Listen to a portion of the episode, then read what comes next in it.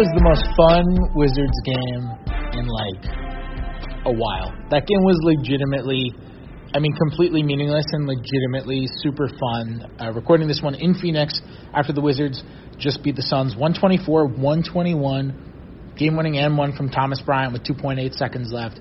One possession after Thomas Bryant hit a three to give the Wizards a three point lead. Then Jamal Crawford hit a three to tie it up at 121. We're to talk about the total ridiculousness. Devin Booker had 50. Bradley Beal had 28, 21 in the second half. I'm Fred Katz. I cover the Wizards for The Athletic. And I'm the host of Wizards After Dark. And I'm here with Gina Mizell, who covers the Suns for The Athletic. I was just saying, can the Suns and the Wizards play every night? Because this is now two wild games between these two teams. Like, just randomly fun basketball between two teams that are not very good. The Wizards are better than the Suns, obviously, but still, let's, let's not pretend these are two contenders right here. But yeah, I mean, just with the numbers that these guys uh, have have put up, just down to the wire, didn't quite go triple overtime this this juncture, but still um, a super fun game to watch, super entertaining, and when you cover two teams that are, aren't going to the playoffs, that's kind of all you want as the season comes down to the wire. I know. Uh, this this was the Suns and Wizards have played twice this year, mm-hmm. and this was the worst Suns Wizards game of the year. Yeah, it was. Yeah. I mean, nothing can top a triple overtime. What did Brad Beal have in that game? Did he have 50 or 45? He had a 45 triple double. That's right. That's right. No, I remember his game was just absurd, but I couldn't remember the exact Tom, numbers. Thomas Bryant also hit essentially two game-winning shots in this game. Yeah. Had 18 points and 19 boards, yeah. and it was also his worst game against the Suns of the year. Right, because he didn't go 14 for 14. Yeah. I mean, just, it's just Yeah. absurd. And, and yeah, again, Devin Booker on the other side, 50 points. He had 59 against the Jazz on Wednesday night, or excuse me, Monday night. It is Wednesday today. I'm losing track. Who cares? Yeah, what's what time It's a it? day. right, it's a day in the week. Uh, It's nighttime so, now. So it's the classic, you know, in a losing effort for for Devin Booker, which I mean, I think the last couple games for him have been very um, reminiscent of just his entire Suns career, where the team does not win, but he puts up big numbers. But uh, yeah, again, you can tell that he was dialed in. Obviously, these Wizards are still fighting for their playoff lives. Their tragic number is now one, still, right? Mhm. Uh, so yeah, just just fun all around, and and uh, yeah, the the worst Suns Wizards game of the year, but the bar was set very high back in December. It was a really fun game. Yeah. There was a lot of really stupid stuff that happened. Jabari Parker had 28 and 15. Yeah. Uh, it was amazing that both teams shot worse than 50% from the field and worse than 40% from three because the defense on both sides was just horrendous. It, it was the perfect way to end because, so on the game winning basket from Thomas Bryant, Right. Scott Brooks wanted them to. So it was just a simple high pick and roll. Bradley Beal getting a screen, a ball screen from Thomas Bryant, like 32 feet from the rim. Mm-hmm. The Wizards love running those ATOs with Beal ball screens late in games because they know every team is going to trap Beal, and they just prey off of Beal passing and finding open guys. And you, other teams want to make a, you know, guys other than Beal shoot. Mm-hmm.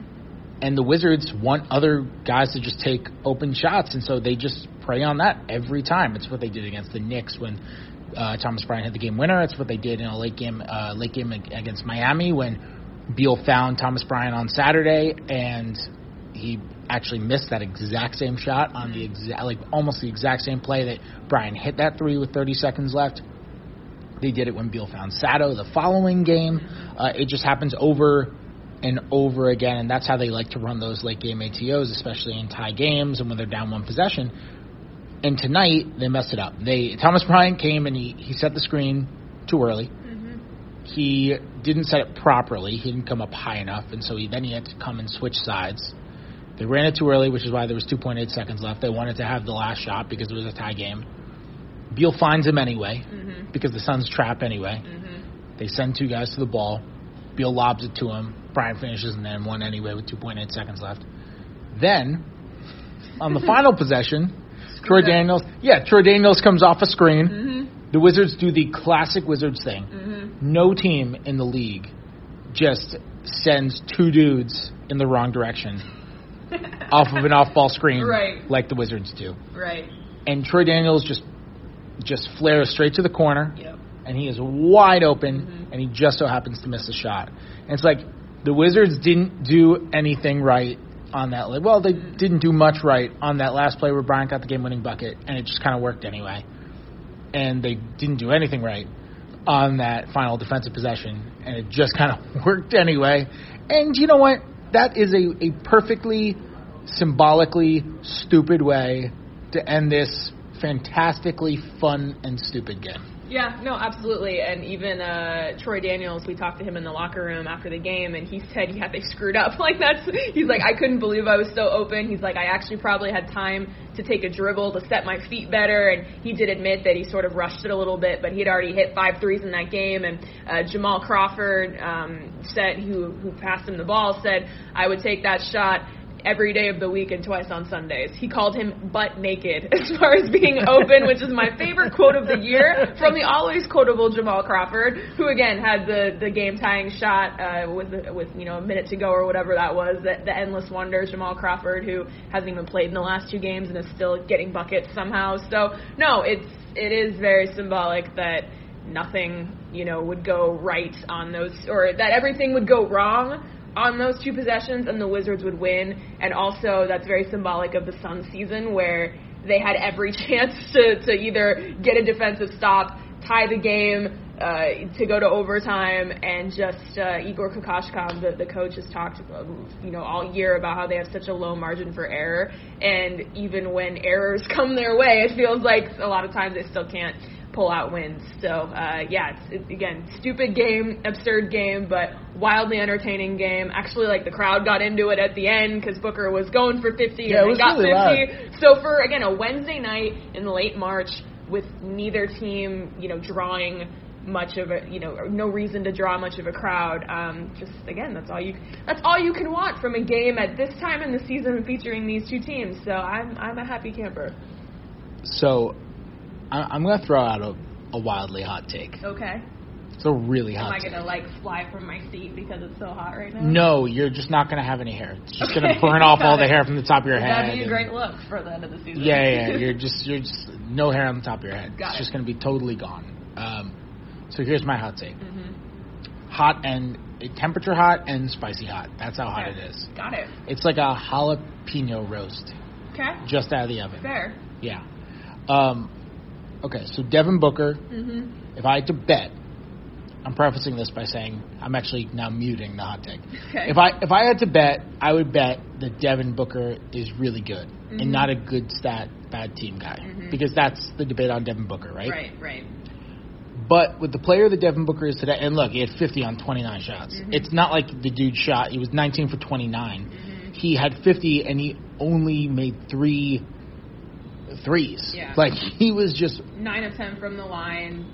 Absurd finish. He had at least three or four in ones, like just uh, scoring all over the place, mid range, Yes. inside, driving to the ball, driving to the bucket, and then yeah, hit a couple of threes. One of them was his first shot of the game. So after the first you know 30 seconds, he didn't hit. He only hit two more the rest of the game. So yeah, I think you're right. so if he was and he was he was legitimately great today. Mhm. And if I had to bet, like I said, I think he would be. I would I would bet on him being a good player over a good stats bad team guy, and be pretty confident in that bet. That being said, here's the hot. I think the the third to last offensive possession for the Suns, Mhm. with the one that preceded when Beal passed out to Thomas Bryant for the yeah. three, Yeah.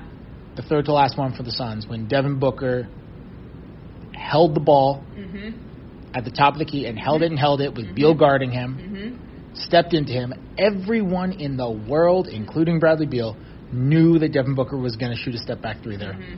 And Bradley Beal contested it perfectly, and Booker shot it and he missed it. Mhm. And I think that possession contrasted with literally the next possession when Mhm. Bradley Beal gets double teamed and kicks to Thomas Bryant for a wide open three Right.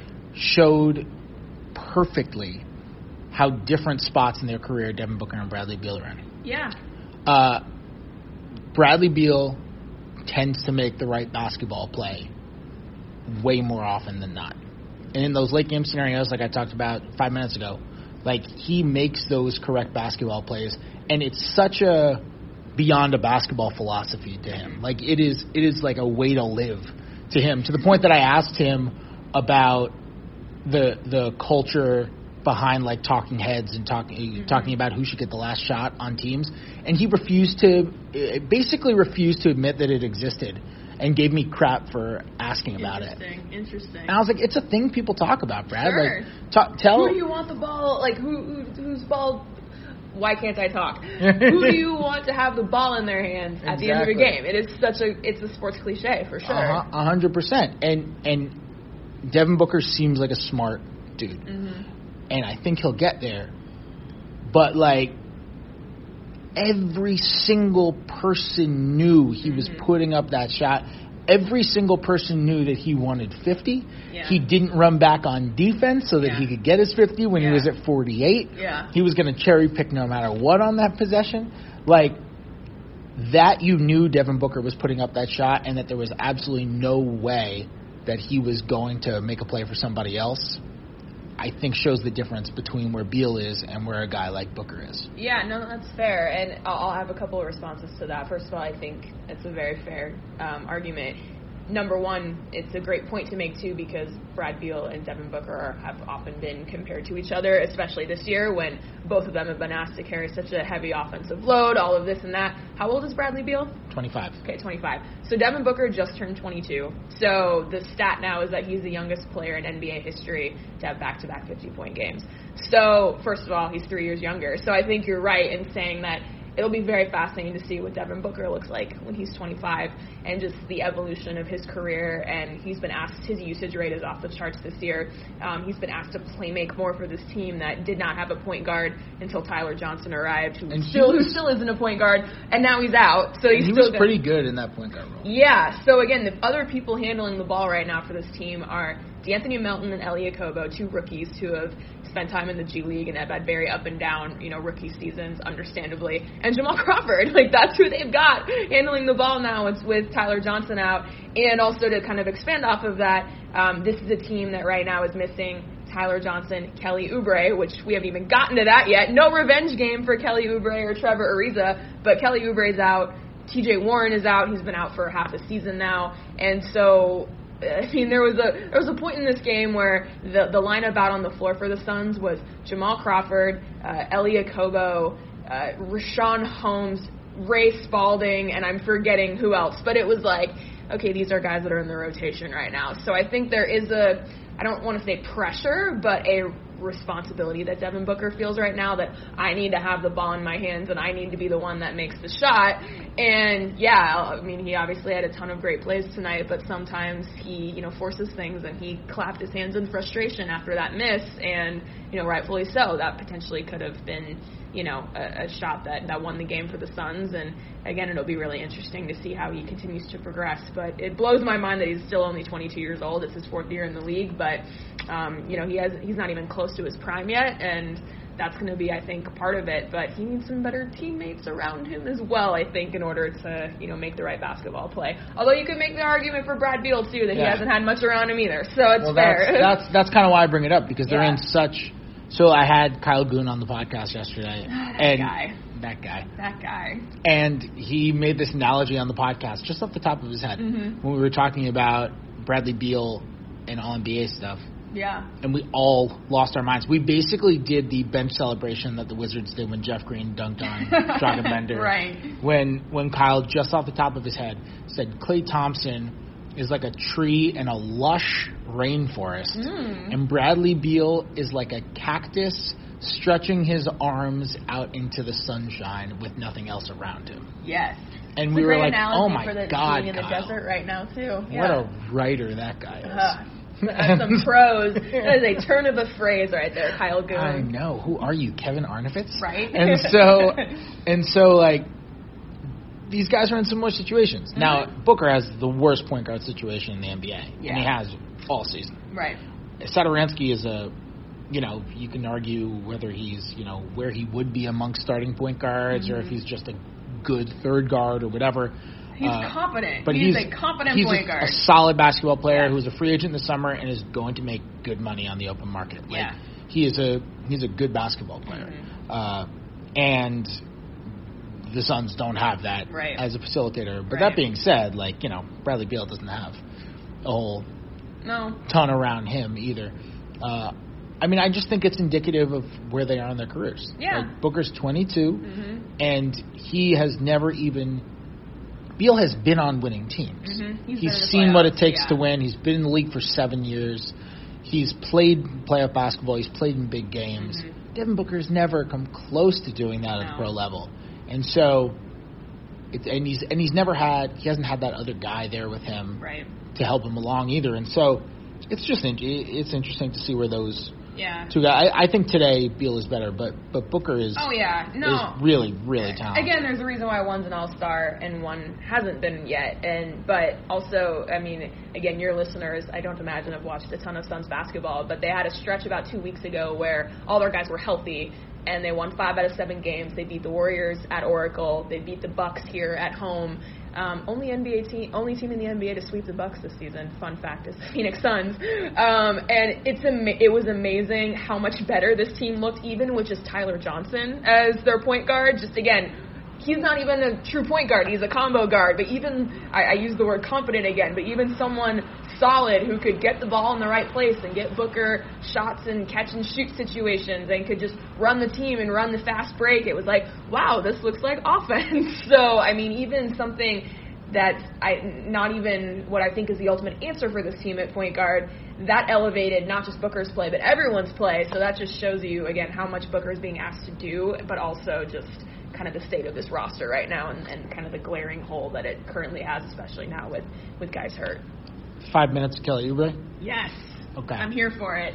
Kelly Oubre, by total coincidence, ended up because Kelly Oubre is now out for the year after Yeah. having a thumb injury, and by total coincidence, Kelly Oubre ended up doing his post-surgery press conference before today's game, which would have been his revenge game Mm-hmm. Right. against the Wizards, his second revenge game against the Wizards.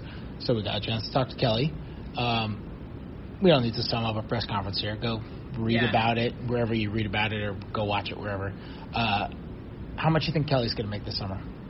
You know, it's interesting because um, I'll, I'll plug my own work right now, uh, shamelessly. Yes, um, yes, yeah, no. I'm, I'm working on a story, but possibly by the time people listen to this, but for sure by tomorrow morning. And uh, um, people can find it. um, theathletic.com slash Suns or however that works. If you if you're listening to this podcast, you subscribe to the Athletic, so go to the Phoenix Suns page instead And of the you Washington don't, Wizards you can page. subscribe for five dollars a month. Absolutely, it's a great deal. It's more th- or less than your you know cup of coffee every day. But um, I, I've been working on a story for a little bit about um, just basically how I was telling you earlier that he has been the culture setter here in Phoenix, which might surprise some some Wizards fans. But he came over here in that trade, and obviously people already know just kind of the infectious energy he has, the competitive fire that he plays with, the the flash and his fashion and all of that stuff.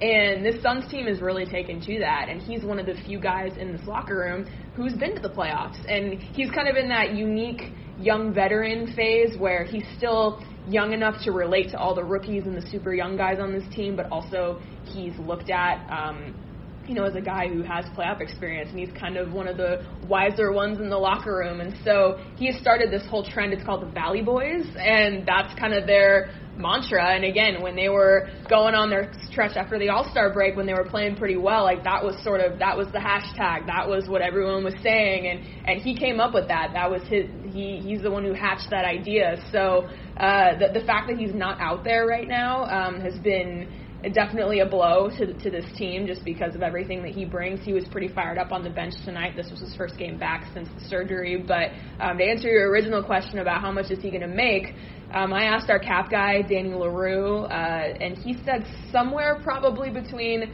10 to 12 million dollars, but I've I've seen in some other places or heard in some other places maybe it's more in the 12 to 15 range, but of course all it takes is one team to say, "Hey, we're going to throw you you know, $16 million, $20 million, I don't know. And then that's going to put the Suns in an interesting position to try to match. So I know Phoenix really likes him. I know he wants to stay here or he would love to stay here if that's the best option for him. He, I mean, you saw him talking today about the ultimate, you know, talking about the future and this and that, and, and he talks very openly about that. So, yeah, I think he's going to be paid well this summer. Obviously, the, the thumb surgery is not well timed, just given that it knocks him out for the rest of the season. But um, he's played really well here, and again, he's a fan favorite already, which I know he was in Washington as well. But um, yeah, he's made a very big, big impact on this team, and will be uh, paid accordingly. he's uh he was playing the best basketball of his life when he Mhm. got hurt too. Yeah. I mean, he was averaging like 20 a game after the All Star break. Yes, yes. And he was playing really well. Uh, he still needs to learn how to pass. yeah. He just does not pass the ball. No. Um, there are a lot of teams who really like Mhm. Kelly Oubre. When that deal fell apart, Mhm. there were tons of teams who, like a number of teams, that tried to reach out to the Wizards and were like, okay, you're you're going to trade Oubre? Mhm. Okay, let's talk. Let's Mhm. do it. The Wizards were very intent on just, nope, this fell apart. Let's make good and just do this for the Suns. Right. And that's why it's something I've talked about and written about 19 times, which which to me I'm like, I don't know, it's a little baffling to me that they originally did the deal where they were giving up Kelly Oubre and Austin Rivers. They were Mhm. getting Trevor Ariza and they were getting two second round picks, one unprotected, one basically a fake second rounder that was top 55 protected. Yeah. They were getting an unprotected second round pick from Memphis. And then they redid the deal. They gave up the same guys the Mhm. next day, and they got back Trevor Ariza without the second rounder. Yeah. Uh, and so you are consciously taking less than what you s- thought the market dictated for your guys less than 24 hours prior. Right. That I, I understand that you want to make good on a deal that totally got messed up because of Brooks Brooks. Brooks misnamings, Yes. but but like you are consciously taking less than what those guys are worth. When I know people were hitting them up, being like, "Oh, let us get in on, let's get in on Kelly." There are people who like Kelly.